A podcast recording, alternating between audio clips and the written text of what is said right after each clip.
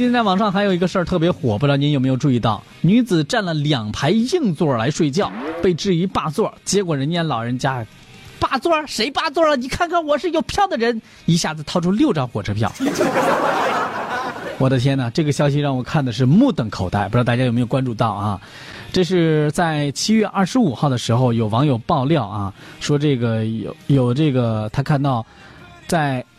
哈尔滨的一列这个列车上，一名女子呢带着两个娃，在这个铁路上，在这个硬座上睡觉。随后呢，这个遭遇旅客的质疑，说：“大妈，你这是不是有霸座的嫌疑呢？”这名女子则表示自己没有没有买到卧铺，所以买了这个六张硬座的票，让孩子休息。那据了解呢，在场的其他旅客也介绍，大姐人挺好的。之前有其他旅客呢没有座位站着呢，大姐还有一个上座呢。后边孩子休息了没有？座位座位的这个乘客就开始不就不乐意了，质疑质疑大姐，后来把大姐给逼急了呢。大姐一着急，第直接拿出了六张火车票，啊，太厉害了啊！但这个事情一出呢，很多网友呢是吵翻了天。视频爆出之后，不少网友热议说：“这个其实买了票，这座位就理所当然就应该是人家的，是不是啊？”然后呢，又有网友质疑：“大姐是怎么买到了六张火车票的啊？这个有钱也要遵守规则，不要浪费公共资源了啊！”呃，这个长溪一峰这网友在说。呃，这个真是很多人太狭隘了。第一，进站检票是要核对身份证的，凭票进出，这边说明这个本人的票才这个才属于你的位置，其他的座位只能说客票买票没有上车的空位，车厢的乘客有权共同使用。第二呢，不是有钱就能为所欲为的，有钱也要遵守规则，不能浪费公共资源。无票这个无座的人花了钱。也是和有座的人花的钱是一样的，那因为票不够才买无座的嘛。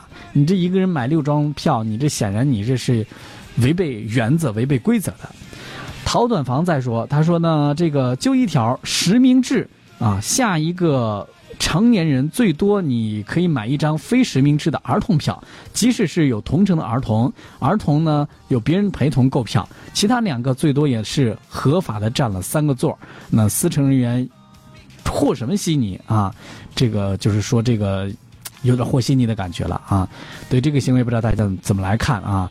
那对此呢，也有网友认为呢，花了自己的钱，没有什么好质疑的啊。你比如说，在妍妍这网友在说，人家买不到卧铺票，只能买硬座给孩子睡觉了，花的是自己的钱，有什么好质疑的啊？还有这个彩蛋在说，他说坐了你的位置，并且不让的话，你可以质疑他霸座，但是人家自己有票，你凭啥质疑人家霸座呢？但是也有网友认认为呢，就是为了给孩子好好休息，合理合法，正当权益啊。说这个凭可以用亲属的身份证去买票啊，没有什么可质疑的。一个人带俩孩子出门多不容易，你知道吗？啊，还有半亩心田在说，他说这位大姐为了能够让孩子休息好，多买了几张票，没有什么好质疑的啊。不知道大约大家对于这样的一个事儿怎么来看啊？这据了解呢，这是在哈尔滨七月二十五的。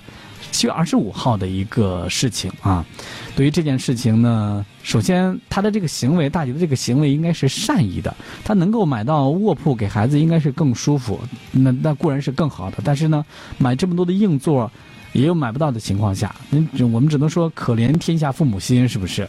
当然，在这个铁路的规定上，这个是否合规，我们还是期待着这个专业的人士能够给出一个。更为专业的一个回答是吧？也能够消除公众对这方面的一些质疑啊。